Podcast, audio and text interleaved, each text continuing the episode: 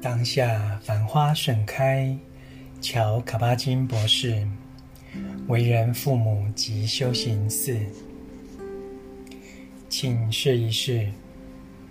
如果你是父母或祖父母，试着将孩子当做你的老师，有时候静默地观察他们，更仔细地聆听他们，读他们的身体语言。观察他们的表现，他们画的、他们看到的和他们的行为，来估量他们自尊自信的高低。他们在此时此刻中，在这一天中，在人生这个阶段中需要些什么呢？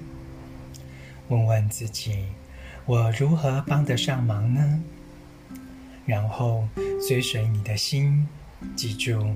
在大多数情况中，忠告不会产生任何作用，除非时机适切。你不但必须对时机非常敏感，也得知道如何措辞遣字，紧紧将自己的重心把持稳固，全然与他们同在，打开心灵，并静待不时之需。就已经是一项贵重的礼物了。